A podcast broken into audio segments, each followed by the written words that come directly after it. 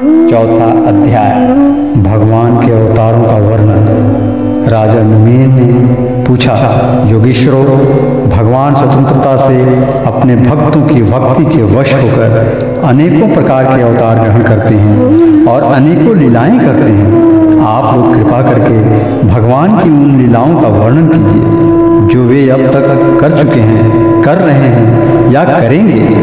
अब सातवें योगेश्वर द्रुमिल जी ने कहा, राजन, भगवान अनंत है, उनके गुण भी अनंत हैं। जो यह सोचता है कि मैं उनके गुणों को गिन लूँगा, वह मूर्ख है।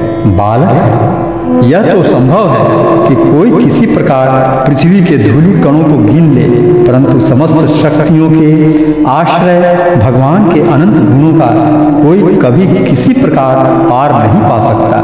भगवान ने ही पृथ्वी, जल, अग्नि, वायु, आकाश, इन पाँच भूतों की अपने आप से, अपने आप में सृष्टि की है। जब वे इनके द्वारा विराट शरीर, ब्रह्मांड का निर्माण करके उसमें लीला से अपने अंश, अंतर्यामी रूप से प्रवेश करते हैं, भोक्ता रूप से नहीं, क्योंकि भोक्ता तो अपने पुण्यों के फल स्वरूप जीव ही होता है। तब उन आदिदेव नारायण को पुरुष नाम से कहते हैं। यही उनका पहला अवतार है। उन्हीं के इस विराट ब्रह्मांड शरीर में तीनों लोक स्थित है। उन्हीं की इंद्रियों से समस्त देहधारियों की ज्ञानेन्द्रियाँ और कर्मेंद्रियाँ बनी हैं। उनके स्वरूप से ही स्वतः सिद्ध ज्ञान का संचार होता है। उनके श्वास, प्रश्वास से सब शरीर में बल आता है। तथा इंद्रियों में ओज और कर्म करने की शक्ति प्राप्त होती है। उन्हीं के सतत्व आदि गुणों से संसार की स्थिति उत्पत्ति और प्रलय होते हैं। इस विराट शरीर के जो शरीरी हैं, वे ही आदिकर्ता नारायण हैं। पहले पहल जगत की उत्पत्ति के लिए उनके रजोगुण के अंश से ब्रह्मा हुए। फिर वे आदि पुरुष ही संसार की स्थिति के लिए अपने सत्वासन से धर्म तथा ब्राह्मणों के रक्षक यज्ञपति विष्णु बन गए। फिर वे ही तमोगुण के अंश से जगत के संहार के लिए रुद्र बने। इस प्रकार निरंतर उन्हीं से परिवर्तनशील प्रजा की उत्पत्ति, स्थिति और संहार होते रहते हैं। दक्ष प्रजापति की एक कन्या का नाम था मूर्ति। वह धर्म की पत्नी थी। उसके गर्भ से भगवान ने ऋषि श्रेष्ठ शांतात्मा नर और नारायण के रूप में अवतार लिया। उन्होंने आत्म तत्व का साक्षात्कार कराने वाले उस भगवान दार धन रूप कर्म का उपदेश किया जो वास्तव में कर्म बंधन से छुड़ाने वाला और नैश्य कार्य स्थिति को प्राप्त कराने वाला है। उन्होंने स्वयं ही वैसे ही कर्म का अनुष्ठान किया। बड़े बड़े ऋषि मुनि उनके चरण कमलों की सेवा करते रहते हैं। वे आज भी बद्रिका आश्रम में उसी कर्म का आचरण करते हुए विराजमान हैं। ये अपनी घोर तपस्या के द्वारा मेरा धाम छीनना चाहते हैं। इंद्र ने ऐसी आशंका करके स्त्री, वसंत आदि दल बल के साथ कामदेव को उनकी तपस्या में विघ्न डालने के लिए भेजा। कामदेव को भगवान की महिमा का ज्ञान न था, इसलिए वह अप्सरागण, वसंत तथा मंद सुगंध, वायु के साथ बद्रिका आश्रम में जाकर स्त्रियों के कटाक्ष बाणों से उन्हें घायल करने की चेष्टा करने लगा। आदिदेव नर नारायण ने यह जानकर कि यह इंद्र का कुचक्र है। भय से कांपते हुए काम आदिकों से हंसकर कहा, उस समय उनके मन में किसी प्रकार का अभिमान या आश्चर्य नहीं था। कामदेव, मलया मारुत और देवांगनाओं तुम लोग डरो मत।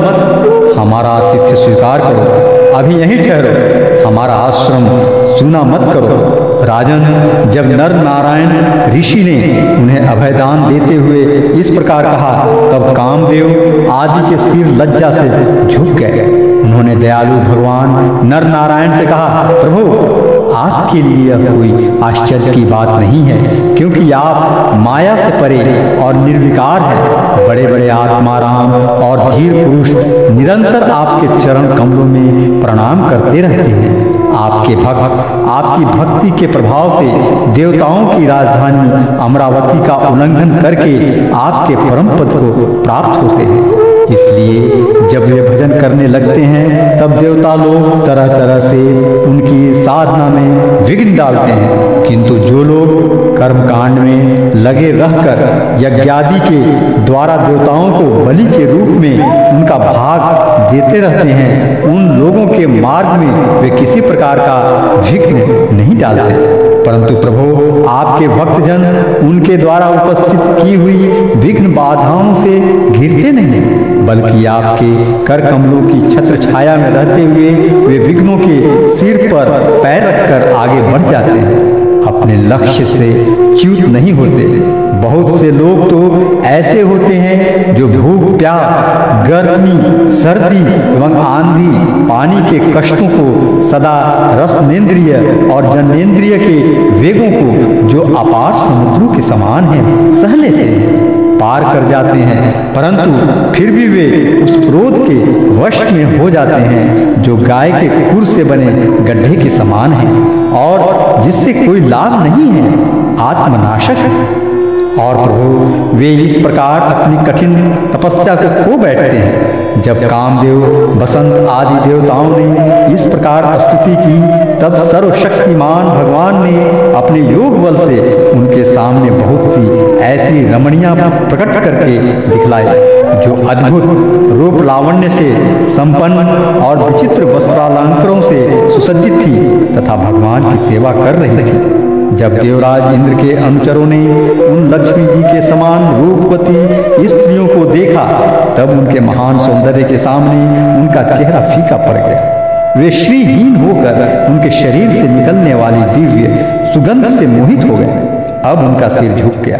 देव देवेश, भगवान नारायण हँसते हुए से उनसे बोले, तुम लोग इसमें से किसी एक स्त्री को जो तुम्हारे अनुरूप हो ग्रहण कर वह तुम्हारे स्वर्गलोक की शोभा बढ़ाने वाली होगी। देवराज इंद्र के अनुचरों ने जो आज्ञा कहकर भगवान के आदेश को स्वीकार किया तथा उन्हें नमस्कार किया, फिर उनके द्वारा बनाई हुई स्त्रियों में से श्रेष्ठ अप्सरा उर्वशी को आगे करके वे स्वर्ग लोक में गए।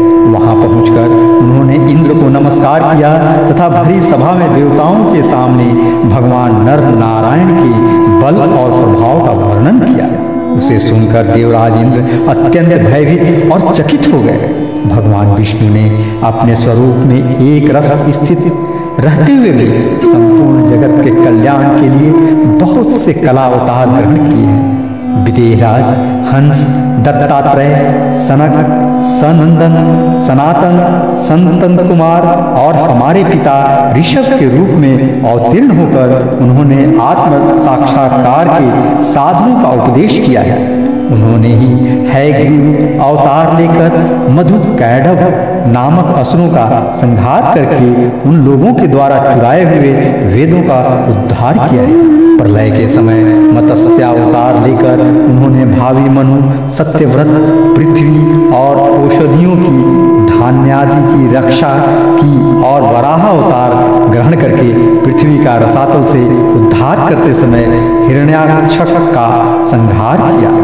कुर्मावतार ग्रहण करके उन्हीं भगवान ने अमृत मंथन का कार्य संपन्न करने के लिए अपनी पीठ पर मंदराचल धारण किया।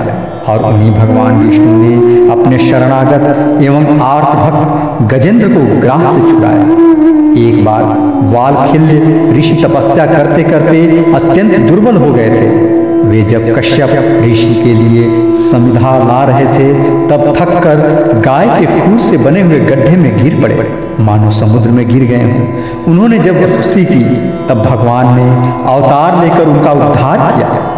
वृत्रासुर को मारने के कारण जब इंद्र को ब्रह्म हत्या लगी और वे उसके भय से भाग कर छिप गए, तब भगवान ने उस हत्या से इंद्र की रक्षा की। और जब असुरों ने अनाथ देवांगनाओं को बंदी बना लिया, तब भी भगवान ने ही उन्हें असुरों के चंगुल से छुड़ाया। जब हिरण्यकश्यप के कारण प्रहलाद आदि संत पुरुषों को भय पहुँचने लगा, तब उनको निर्भय करने के लिए भगवान ने नृसिंहावतार ग्रहण किया। और हिरणाकशिपु को मार डाला। उन्होंने देवताओं की रक्षा के लिए देवासुर संग्राम में दैत्य पत्नियों का वध किया और विभिन्न मनवंतरों से, अपनी शक्ति से अनेकों कला अवतार धारण करके त्रिभुवन की रक्षा की। फिर बावन अवतार ग्रहण करके उन्होंने याचना के बहाने इस पृथ्वी को दैत्यराज बलि से छीन लिया और अदिति नंदनन देवताओं को दे दिया। परशुराम अवतार ग्रहण करके उन्होंने ही पृथ्वी को 21 बार क्षत्रियहीन किया। परशुराम जी तो है है वंश का प्रलय करने के लिए मानो भृगु वंश में अग्नि रूप से ही अवतीर्ण हुए थे। उन्हीं भगवान ने राम अवतार में समुद्र पुल पुल बांधा एवं रावण और उसकी राजधानी लंका को मटिया मेट कर दी।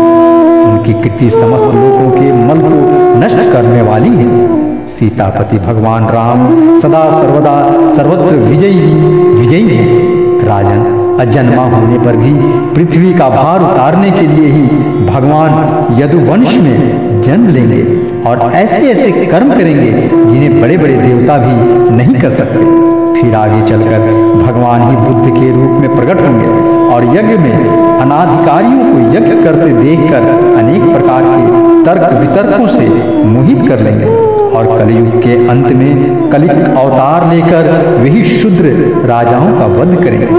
महाबाहु विदेहराज, भगवान की कीर्ति अनंत है। महात्माओं ने, जगतपति भगवान ने ऐसे ऐसे कार्यों को जन्म और कर्मों का प्रचुरता से गान भी किया है।